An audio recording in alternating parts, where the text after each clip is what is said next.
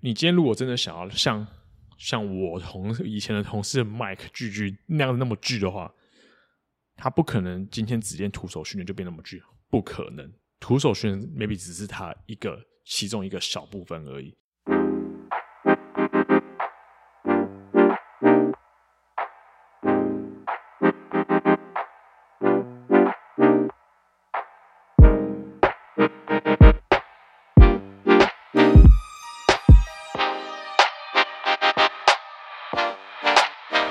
欢迎回到 Kerry Kerry Kerry 教练的 Podcast，我是 Kerry。那今天这一集呢，我们来嗯好好聊一下，就是我的工作室 Simple Strength，它主要三个训练的核心，其实也是我们蛮常见的训练工具啦，那就是壶铃、杠铃跟自身体重。那其实也是。呃，我喜欢的训练系统 StrongFirst，它在这个系统里面的三大的训练的工具课程核心价值，呃，不能说核心价值，它的主要的这在推行的三个三样工具的训练系统这样子。那其实，嗯。大家都知道，就是 strong for 就是比较属于是硬硬派的训练，硬式的训练。但是它其实这样子的训练的概念呢，其实可以就是通用在这三个训练工具。那今天呢，我就想要用这一集来跟大家分享这三个训练工具，为什么是这三个？为什么不是其他那种呃看起来好像怎么说呢？就是看起来好像很厉害的训练工具，然后呃包装的非常的。非常的美那一种训练工具，为什么是这三个？那我会跟今天跟大家分享一下它这三个训练工具的优点。当然啦，有优点也有缺点啦，我就会跟大家分享一下。那也可以帮大家理清一下这三个工具的特色，以及就是让大家也知道说你要怎么，你可以怎么把这三个工具整合在一起。OK，好，那为什么是这三个呢？呃，其实这三个工具其实。我相信大家应该也很清楚啊，其实这三种训练工具其实非常常见，无论是工作室再到大型健身房，我相信壶铃跟杠铃非常常见。那可能也有人，也有以后也有人看到有人在健身房做徒手训练，或者是有些人喜欢在在家里训练的话，也可以呃利用徒手训练来帮助自己身体的素质，就是能够提高一些。甚至是在之前疫情啊居家防疫的时候。大家可能在家里都有点担心，说：“哇，我在家怎么训练啊？我要怎么找什么样工具啊？然后之类。”其实徒手就是一个很棒的工具，只是在训练上，它可能就没有办法像就是呃，像杠铃或壶这么的更呃更多元化。OK，好，那这三个工具除了常见之外，其实嗯，常见之外，其实。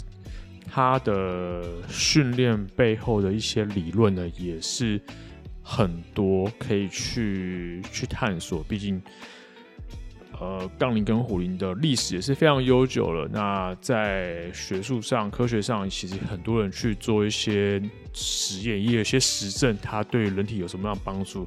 那市面上有很多很多相关的书籍，也都是跟这些有关系。所以。如果说，嗯，一开始想去了解、去认识这些训练工具人，以资讯获取的程度来说，也不会太难。那也再加上，现在在教练这个行业里面呢，也越来越多教练都是以杠铃跟呃，一来都都是以杠铃的教学为主。比如说，有些人他可能主轴是以健力方向为主，或是举重，或是一般的呃大负重机器训练等等。都是以这个这个主轴为主这样子，那或者是哎、呃，或者其他人可能像我一样，就是主要是以教壶铃训练为一个特色。其实越来越多啊，跟我一开始当教练比起来，其实已经算多很多了。因为毕竟随着这个时间的轨迹在走。呃，资讯也越来越多，然后大家对于一些训练上的看法也越来越多元，所以已经不像是以前那样子以就是健美为主形态的训练。那我们先来讲一下那个杠铃好了，Barbell 杠铃训练呢，其实它主要特色是在训练我们人的最大肌力。OK，最大肌力这个身体素质，其实训练素质很多，呃，身体素质需求很多种啊，有肌力、爆发力、敏捷、速度，呃，活动度等等。那杠铃其实它是要去建构你身体肌力跟爆发力的首选工具，特别是最大肌的部分。对，这个是它第一个就是优点。我前面我们先讲优点，OK，因为空杠就一支就二十公斤了。对，二十公斤起跳，当然也有十五公斤、有十公斤的不同的重量的的杠铃。那你今天想要去堆叠你的最大肌力，那你用这种负重潜力比较高一点的工具呢，当然是最直接的，因为它就可以去刺激你的神经、神经骨骼、肌肉系统，让你能够就是向上适应。我相信这一段在那个怪兽何老师的 Podcast，大家应该非常、非常、非常常听到。那再呢，它。是个标准工具，无论是在健力比赛、举重比赛，还是在一些大力士比赛。当然，大力士比赛有特殊规格的杠铃，它就是一个标准的工具，世界上公认标准工具。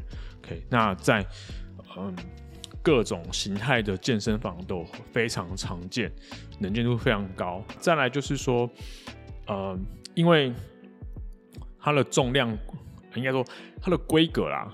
规格，呃，还有就是重量啊，这些其实因为是标准关系，所以你在训练强度的精算上面呢，也都会比较准确。像杠片也是都是，哎、呃，正常尺寸杠片大概是五公斤、十公斤，然后呃十五公斤、二十公斤、二十五公斤起跳。当然有些是客制的，可能有三十公斤或是更重的重量。那小杠片呢，就可能从一公斤，呃，对不起，零点五、一公斤、一点五、一点二五，呃，两公斤三，或是诸诸如此类这样子去，可以做设计，然后去微调。所以，以在呃，你想要去精算你的训练强度、你的重量呢？以这个工具来讲，是非常是是能够非常准确的去去做些精算。所以，如果说你自己本身有自己在规划自己的周期化训练的时候呢，这个工具就会非常适合，因为你可以很精准的去控制。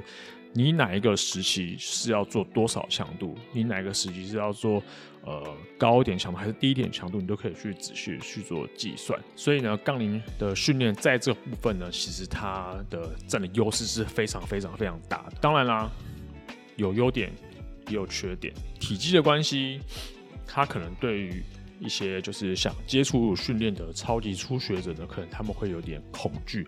他们可能说哇，这个这个杠铃这么大一只，我拿起来好像很重呢。我觉得我可以做得起来吗？哇，那个那个杠片那么厚，那我真的可以做得起来吗？之类的，无论是特殊杠还是呃什么样杠片，其实其实大家都会有，一开始都会有这个恐惧。OK。所以，呃，我相信，我相信每个教练都会常遇到这件事情。可是，其实真的实际训练上之后，或是说真的在动作正确学习的状况之下，你学习到如何去发力、出力，我相信这恐惧感是会越来越低。这样子。好，那再来呢？因为杠铃它是直式的构造，横杠，那可能在做一些动作，你可能会发现你的身体是要去屈就这根杠铃的。特别像是传统硬举，或是像还有 RDL 等等，那因为它它的呃构造关系，你的身对于身体一些呃比例啊、活动度啊，可能要求就会稍微高一些些。你可能因为为了要让杠铃能够直上直下的去运作，去去去被举起来，那你的身体的角度呢就要去做一些调整，那关节活动度也会有一些特殊的要求。对，特别是像呃我刚刚讲的硬举，你可能如果你髋关节活动不好，你可能哇杠铃下去的时候，你得要膝盖弯曲，让你能够顺利的，就是背能够打直，然后能够放在地上。对，可能就不像活动度较好的人，他可能不需要弯曲太多膝盖的角度。OK，那像嗯那个背杠深蹲也是，你可有些人可能活动度，肩关节活动度不是很好，就要背这个直杠，他就会发现哇，扛不太起来，肩膀会不舒服。也就是因为这样子的关系啊，所以现在大家常看到可能像是像长寿杠啊，或是 SSB 安全杠啊这些就会出现。那它其实就是降低就是横杠的这个这个劣劣势，就是降低这个风险，就是你在扛杠铃的时候，你的对活动度的要求就会比较低一些些。那也降低了一些受伤的风险，能够在这样的状况之下，能够让你很能够呃享受就是负重训练这样子。OK，那再来啊，就是呃刚刚我们说了体积嘛比较大，那当然啦，你成本就高。你看你你要做这种假设啦，你今天想在家弄个红军，可是你需要一根直杠，然后你还要一一整组的杠片，从可能从十五公斤到五公斤，一对五公斤，一对十，一对十五，一对二十，一对二十五，甚至你还要小杠片。OK，光是这样子，可能其实就占家里蛮大空间的。你看一根杠那两百两百多公分，呃，这样放下去，其实空间其实是是是会占到家里一些部分的空间。再加上因为你可能需要蹲举架，OK，那蹲举架哇，那更也更占占空间了。其实也不是说每个人家里都能够放，就是蹲举架这些。那就是可能要考量，当然我知道现在可能有一些呃比较特殊规格小一点的蹲举架，可是其实那种比较小蹲举架，当然它能够负重的承重的的范围可能就比较小一点，可能也会有些风险。对，虽然说我们可以用一些方式，能够不需要架子就能够做呃，比如说做深蹲啊，做上举啊，做卧推啊等等，可以。可是其实。先不说架子啊，光是空杠，一支杠铃跟一些杠片，其实就占家里蛮多空间的。所以很多人在就是在呃想要在家里弄一个 home gym 来说的话，这个空间空间是一个很大的考量。好，说完刚刚的优缺点，那我快速总结一下。总之，我们的杠铃呢，它最大的优势就是来。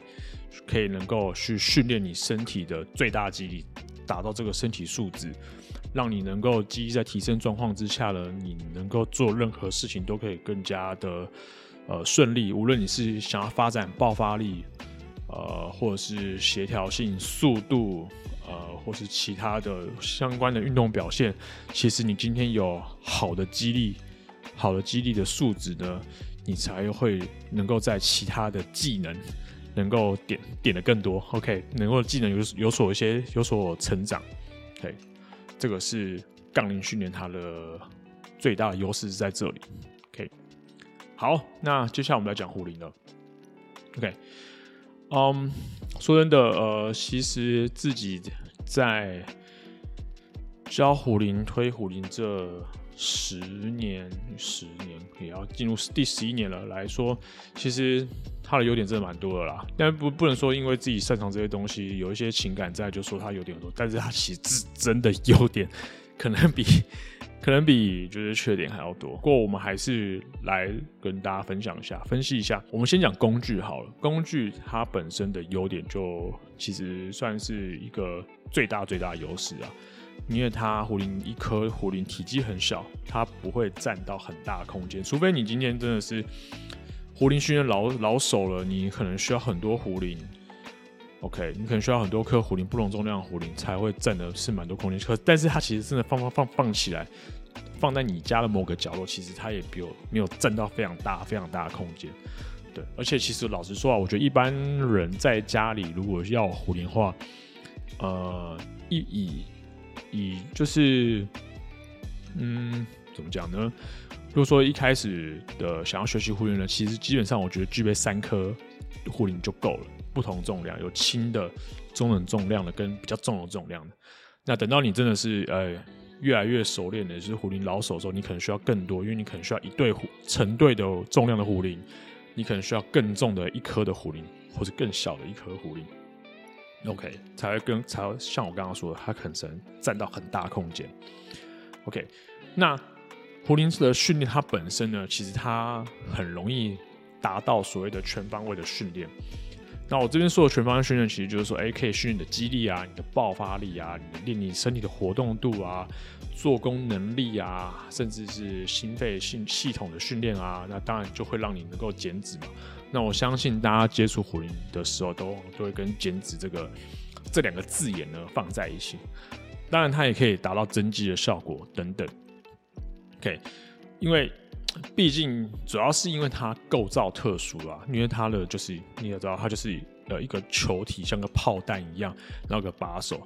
那因为质心分布比较特别关系，所以练一些像是呃需要摆荡的动作啊，或是加速的动作啊，其实就会比较容易一些。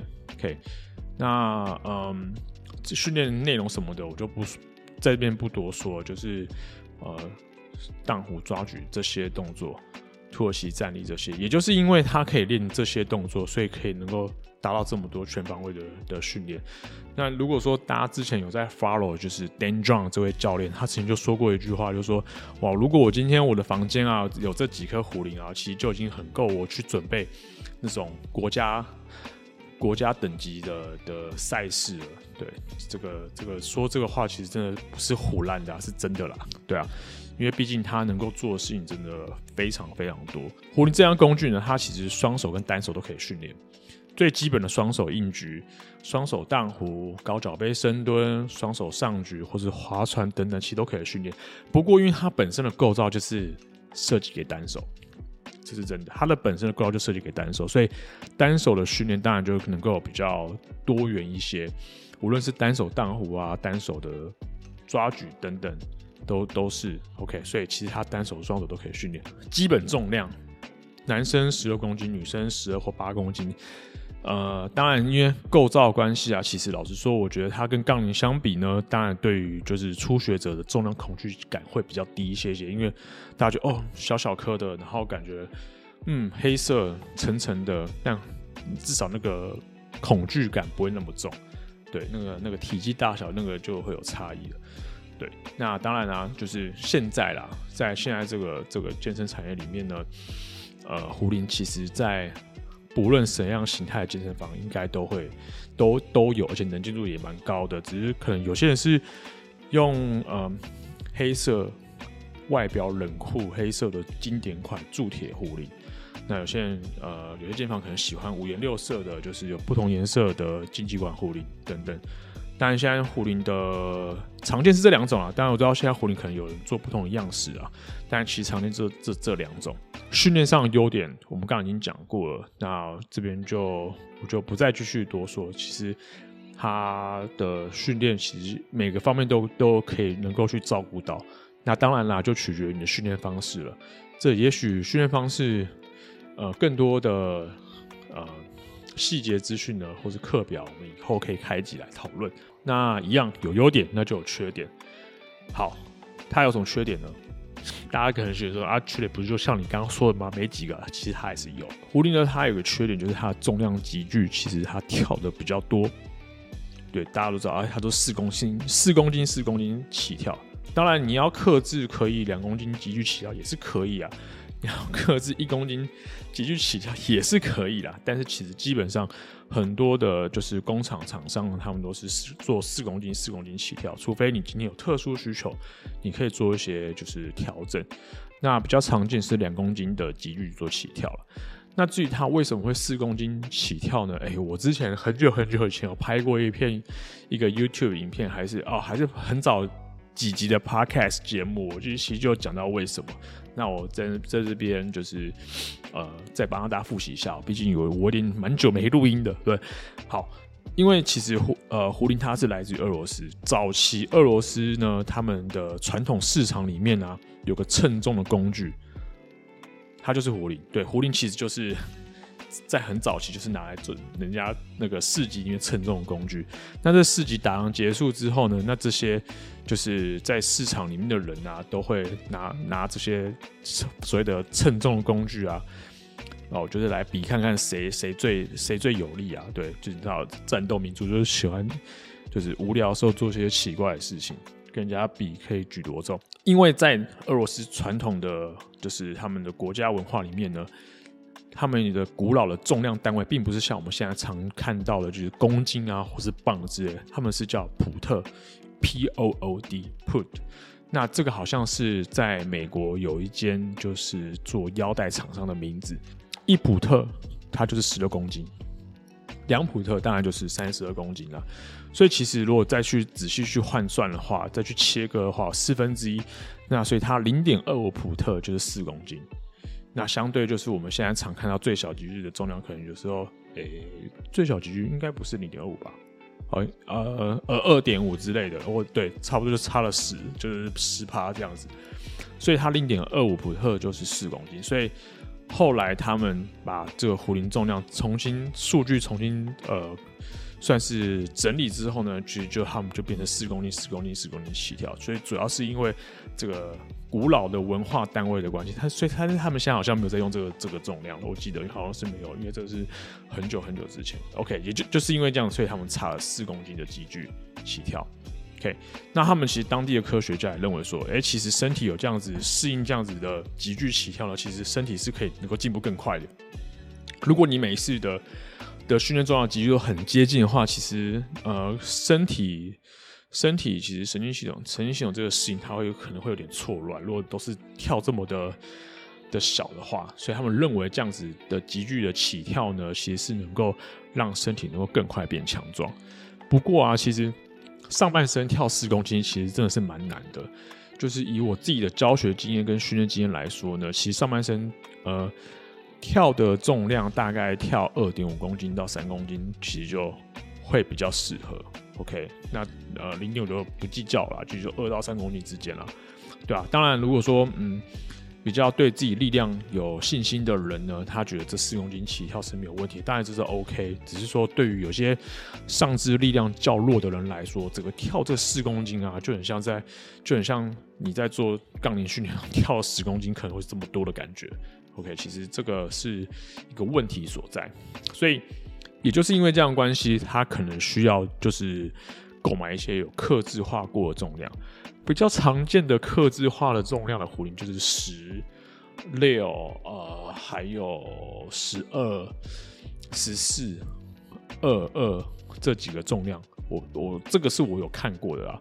那当然要怎么克制是都可以，那你就可以自己去跟。就是制作工厂去谈这样子。另外一个缺点就是，啊、我这是这是铸铁铸铸铁款壶铃才会有的缺点，就是你今天如果你的重量越重呢，它的把手粗细的都会都会改变。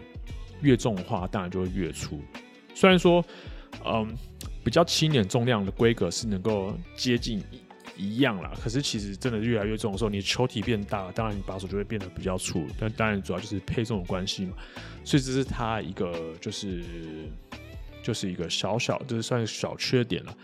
对，所以你每换一次重量，你可能要熟悉一下它的把手手感。那当然这个状况就不会在那个竞技款壶铃出现了，因为毕竟它是要比赛用嘛，所以它的规格大小。把手粗细都一样，它只是里面配重的重量不一样而已，各有优缺点。对，那这个比较呢，其实网上其实蛮多的，我好像之前好像也有录过一集讲这个，对，大家可以再去往前去看一下，或者是网上搜寻一下，应该都找得到。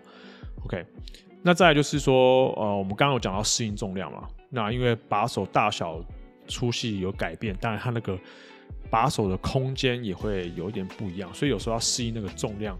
穿挂上，在手感上面的那种不适的感觉啊，就要去重新调、重新适应一下。当然，如果你本身是壶铃训练老手，你对于就是手感跟穿挂壶铃穿挂的技巧这部分你很熟练的话，那这当然这个这个不适感会比较低啊。对，所以其实可能影响不大。但是对于刚开始接触壶铃的人呢，他的就是这个不适感可能要适就是要适应久一点。OK，好了，总结一下。壶铃它的就是它优点呢，其实它就是可以容易做到呃全方位的训练。无论你今天是要打造肌力、爆发力，或是身体活动度、做工能力等等，其实它都可以拿来做训练。一颗不够，你可以两颗，OK？当然没有三颗啊，因为不是 不是马戏团，OK？所以其实这个是它一个最大的优势，它的训练训练的的的方法可以非常非常的多元。你不可能拿杠铃来做荡虎嘛，对不对？你可能怎么可能，对不对？OK，那当然它缺点啊，就是呃重量级距啊比较大一点，所以有时候你可能对上半身训练，嗯，换了一颗重量之后，你可能会需要就是呃可能又要再退阶了，去把自己的力量再加强，才能够适应下一阶段的重量。那最后一个自身体重。body 位有人叫自身体重训练，有人叫徒手训练等等，有些人甚至、呃、把它称之为街头健身。诶，之前不是不能说街头健身啊，其实我觉得街头健身其实就有点比较，那是我觉得我个人觉得街头健身那是有点另外一个世界。自身体重训练啊，我个人觉得啊，自身体重训练它是最被低估的工具。这个我在上次在分享 Strong First 的 body weight 的认证课程的心得的时候，其实我有聊到这件事情。那再跟大家分享一下，为什么会觉得它最容易被忽视，然后也被低估。其实，呃，我之所以有这样子的想法，是因为我在学习 StrongFirst 这个系统的的东西的时候呢，我们常常会需要身体产生出就是足够的身体张力，能够让你做任何的动作，无论是荡壶、Snatch。Press、土耳其站立或是杠铃的这些训练，其实都需要这些身体的张力。当你在做这些自身体重训练的时候，其实重点并不是在于说啊，你俯卧撑做了多少下，你体向上做了多少下等等，这些都不是自身体重训练里面最大的重点。这是我个人认为，我觉得自身体重让身体可以建构一种能力，就是控制能力。身体的控制能力，你要去掌控你身体的平衡，能够在稳定的状态之下，能够做一个很棒的动作。例如说，单手单脚的俯卧挺身，单手俯卧挺身，呃，pistol 手枪蹲这几个单边，然后呃看起来非常帅气的动作。OK，这是你需要的能力。这个能力，其实我觉得是。前面我们讲了两个工具没有的，这是我个人认为、个人的想法。所以那时候我去上课的时候，其实刚开始上课的时候，老师在带暖身，在讲解这个训练呢的背后的为什么时候，其实我当下就突然冒出的想法，我真的觉得这样这个训练的工具，这样子的训练工具是被一般人所低估的。被低估就是它其实是能够让身体获得这种。控制的能力，控制身体的能力。那它有什么优点呢？非常浅显易见的优点就是你随时随地都可以训练，因为它不需要任何的工具。你的身体就是重量，你的身体就是强度，你你随时随地都可以训练，你只要空地就可以训练。那你也可以马上去调整你的训练难易度。比如说俯卧挺身好了，你可能没有办法正常做一下俯卧挺身，那你可以把你手的位置。架高一点，比如说在椅子上、在桌子上、在墙壁上做俯卧撑，你可以马上调整难易度。那再就是我刚刚讲到的，你可以训练你身体的控制的能力，这个是非常显而易见的它的优点。但是说真的，我觉得它这也是蛮两面刃，它的优点也就是缺点的。为什么呢？我们在讲刚刚的俯卧挺身好了。如果今天俯卧挺身你怎么做？比如说呃，你你脚垫高。也可以做，OK，然后或者是呃，你想要挑战就是单手俯卧挺身好了，哎，对不起，应该这样讲，我就以俯卧挺身来说好了。你今天俯卧挺身，地板俯卧挺身，你可以做一次可以做个十几下没有问题。你今天把那个脚垫高了，也可以做很多下，也没有问题。可是如果今天我们来尝试做单手俯卧挺身，那就有个问题了，你只能做一下。一下就是你的 PR，你可能就只能做一下了，对不对？那那这样之后就哇，就没得没得玩啦，我后面就不用练啦。难道我真的只能做一组一下而已吗？OK，所以这是他一个他一个一个小是一个一个缺点啦，就是其实你想要让你的动作的难易度往上拉的时候，你你只能做你只能做一下而已，就没没没没有了。对，OK，这是他一个最主要的缺点。OK，那再来就是说，虽然说它可以透过我刚刚讲的你透过改变身体的角度做一些调整进进退阶，可是它却没有办法像杠铃这样子能够去很精准的量化。你要在你你可以在什么角度做，可以做这样子，可是你要再往下一阶，你要怎么去调整，你很难去做量化，你只能就是用自己的体感去感觉到哦，我怎么去让我的那那个训练难易度去做一些调整。对，再就是它其实很难完整训练我们上肢拉的力量，毕竟呃，今天假设你没有单杠，你没有办法练上肢拉的力量，很难。你没有工具，它还是需要一个工具。OK，所以嗯，所以它的缺点其实真的浅一点，就是它的劣势，因为它的工具的变化非常非常非常少，非常非常非常少，所以就是它容易出现这些呃训练上很能很能玩很能够很难多元的的问题。对，这是这个这个是这个是它最大最大的缺点。OK，不过。每件事情都这样嘛，有好有坏啊，对，所以其实呃，它最大的优势，就像我刚刚讲，我觉得它是训练身体控制能力是最棒的一个工具，但相对的，其实它的缺点就是我没有办法了，我没有办法透过它让我的训练变得更多元。OK，，好，既然我们讲到刚刚没有办法让训练更多元了，那怎么办呢？要怎么办让东西变多元呢？OK，其实呢，我们可以用一个方法把它就是呃结合在一起，就是我们要把这三个工具的优缺点能够整合，能够整合在一起。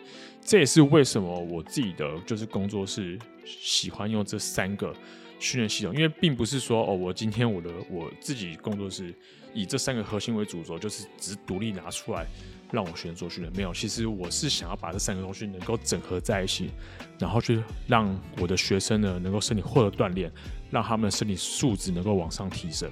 OK，那哦、呃，这三个工具呢要整合在一起，其实呃说难不难，说简单也不简单。我们必须要去了解，就是就是这些工具的优缺点在哪里。就像我刚刚分析讲了这么多东西，OK，那其实最重要的第一个是当你。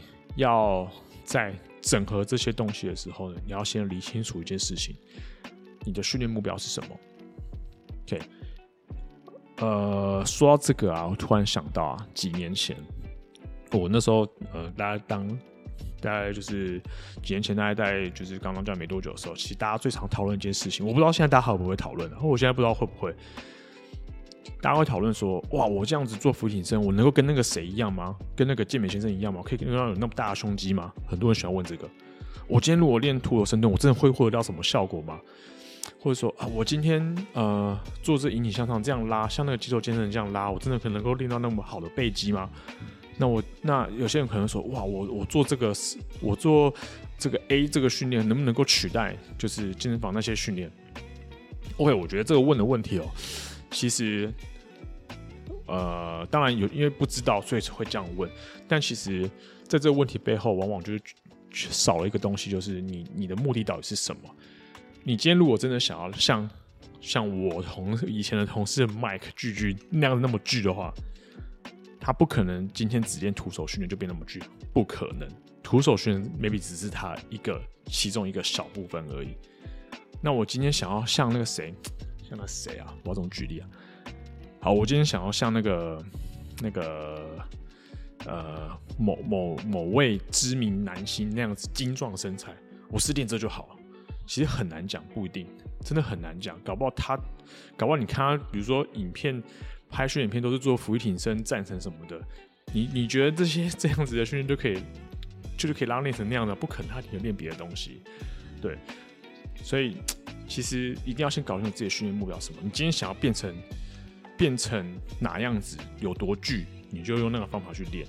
OK，所以先厘清你的训练目标。你今天是要练最大肌力，你今天是要像呃 Strongman 大力士那样那么有力气，你今天是想要往健力的方向走那么有力气。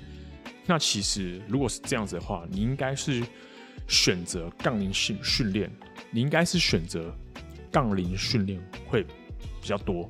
OK，你今天想要训练的爆发力。你今天想要训练啊？你想要练奥林匹克举重？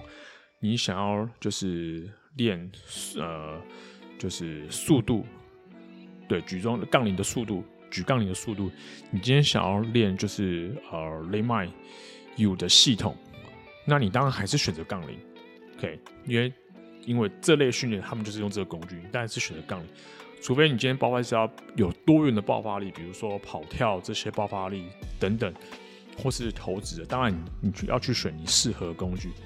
那你今天目的是要提升你的你的肌肉质量，那你当然要去选择适合工具，杠铃，或是呃，就是杠铃的另外一个另外一个工具，就是相相对应的工具，就是哑铃这些，你应该去选这些工具，对，所以一定要先理清楚自己的目标是什么，你要去选对的工具，而不是哦说哦我今天我真的很想要练的跟健美先生一样，可是我只能在家。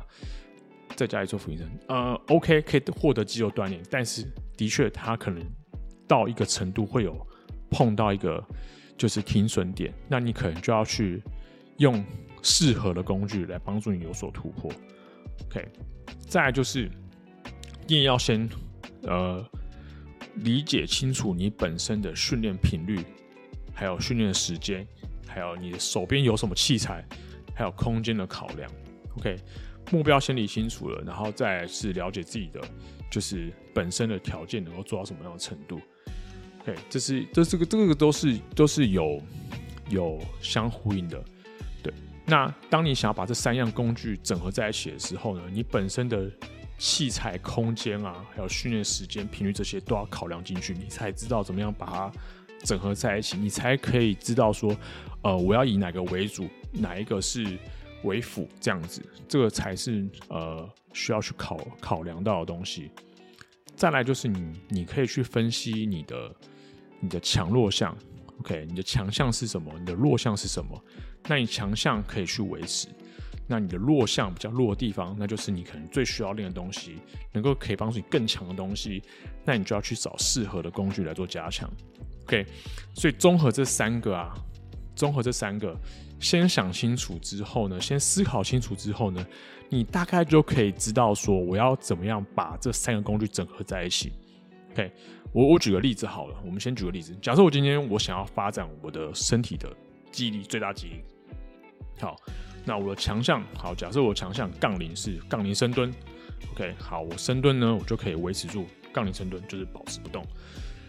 但是我比较弱的是我的上半身的推的力量，好了。那我可能想想，哎、也许我可以用杠铃卧推，可是我杠铃卧推好像每次推到一个重量就容易卡关，然后动作控制不是很好之类。那我可以用什么？嗯，也许我可以退阶一点，我可以用浮力挺身、徒手训练里面的伏地挺身做一些动作控制的加强。怎么样去利用身体的呃躯干张力，能够稳定自己身体，然后去做推的动作？OK，这是一个。欸、然后再来就是。诶，我的体能也需要加强，心肺做功能力也需要加强。诶，那我就可以用壶铃的荡壶来当做我自己的能量系统的锻炼。OK，这三个就这个简单的例子就是，诶，我可以把这三个东西整合在一起。但就是说，比如想啊，那这样的话，那个杠铃卧推没练到，不是很可惜吗？诶，其实不要这么想哦。也许你的俯卧撑慢慢开始进，你越练越好了。OK，诶，可以开始回到以前的杠铃训练。去做一些调整，或是做一些验证，说，哎、我的杠铃有没有进步？杠铃卧推有没有进步？这时候杠铃卧推又回来，那你可能就可以再思考，哎、那我这样徒手可以练些什么，帮助自己身体控制更好？你可能想想，哎、我的在做深蹲的时候，我的髋部跟我的脚的控制能力好像不是很好，但左右边好像有一点点控制上力量上的落差，也许你就可以把分腿蹲。徒手训练分腿蹲，或是呃稍微降阶的降阶版的低阶版的那个手枪蹲的训练，就可以拿出来用了。那也许它可以帮助你身体控制变得更好。OK，这就是呃用这样的方式，你去理清自己的优点、缺点在哪里，还有你的目标，还有你的训练时间频率，这些把它整合在一起。那我刚刚讲到时间频率，我刚刚可能没有补充到，比如说，哎、我在家。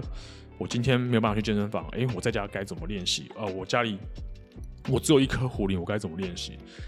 啊，我还有还有一个一根引体向上的杆杆子，那我就可以去考量我的家我自己手边有什么工具，我可以练些什么字型，这个就比较直接了。那训练频率时间可能就要考量到你在课表安排的时候，哇，我今天只有一个到一个半小时的训练，那我就不能排太多啦，所以我就要以就是就是可能这三个工具我要把混合在一起的话，我就哪些是呃是适合的，不要花太多时间，万一花太多时间的话，就超过我训练时间了。那再就是你一个礼拜可以练几次，那可能没有办法太多次的话，那你就可能要挑重点去做做一些加强，比如说啊，我弱点可能就是可能就是徒手的某个动作，我优点可能是。杠铃的某个动作，或者壶铃某个动作，那我就因为我频率很少，那我就只针对做重点去做加强就可以了。这些三个东西，就像刚刚说，你都考量清楚之后，其实在整合整合这些工具一起变成你的课表，变成你的训练菜单的时候，你就会比较容易一些。呃，整合在一起就比较容易。当然，其实还有一个还有一个东西要记得，就是。说真的，要有舍才有得啊！其实真的不是什么都都一定要都要练才能够获得什么，而是呃，针对刚刚我们讲的一些东西呢，你可能要有时候有些东西可能暂时先放掉，不要练。也许一安排一个周期，回过头来再练也可以。也许那个东西那个训练的动作你变厉害了也不一定。OK，所以以上的这三个呢，就是。这三个要点呢，就是我跟大家分享要怎么样把这三个工具整合在一起的方式。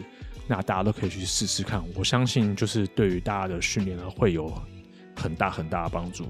那这三个工具的训练呢，相对的啦，他看中工工具就没有太多的呃花俏的东西啊，没有花招，所以大家就会觉得说，哇，那这样训练其实也蛮简单的嘛。对，没错，你今天杠铃那两个动作也是很简单，壶铃练一个动作也是很简单，徒手。嗯，也是可以很简单，所以最近呢，呃，有些训练书籍就会就是会在讲所谓的极简训练，像是呃最近嗯呃 StrongFirst 的创办人 Pavel Tsatsouline 的的著作 Simple and Sinister 跟 Quick and Dead，就是已经在台湾已经有繁体繁体中文的书已经有翻译出来了。那其实他的里面的训练东西其实是非常的。简单，非常的 simple，非常简单。对，就是他就把它练为就是哦，非常极简、极简的训练。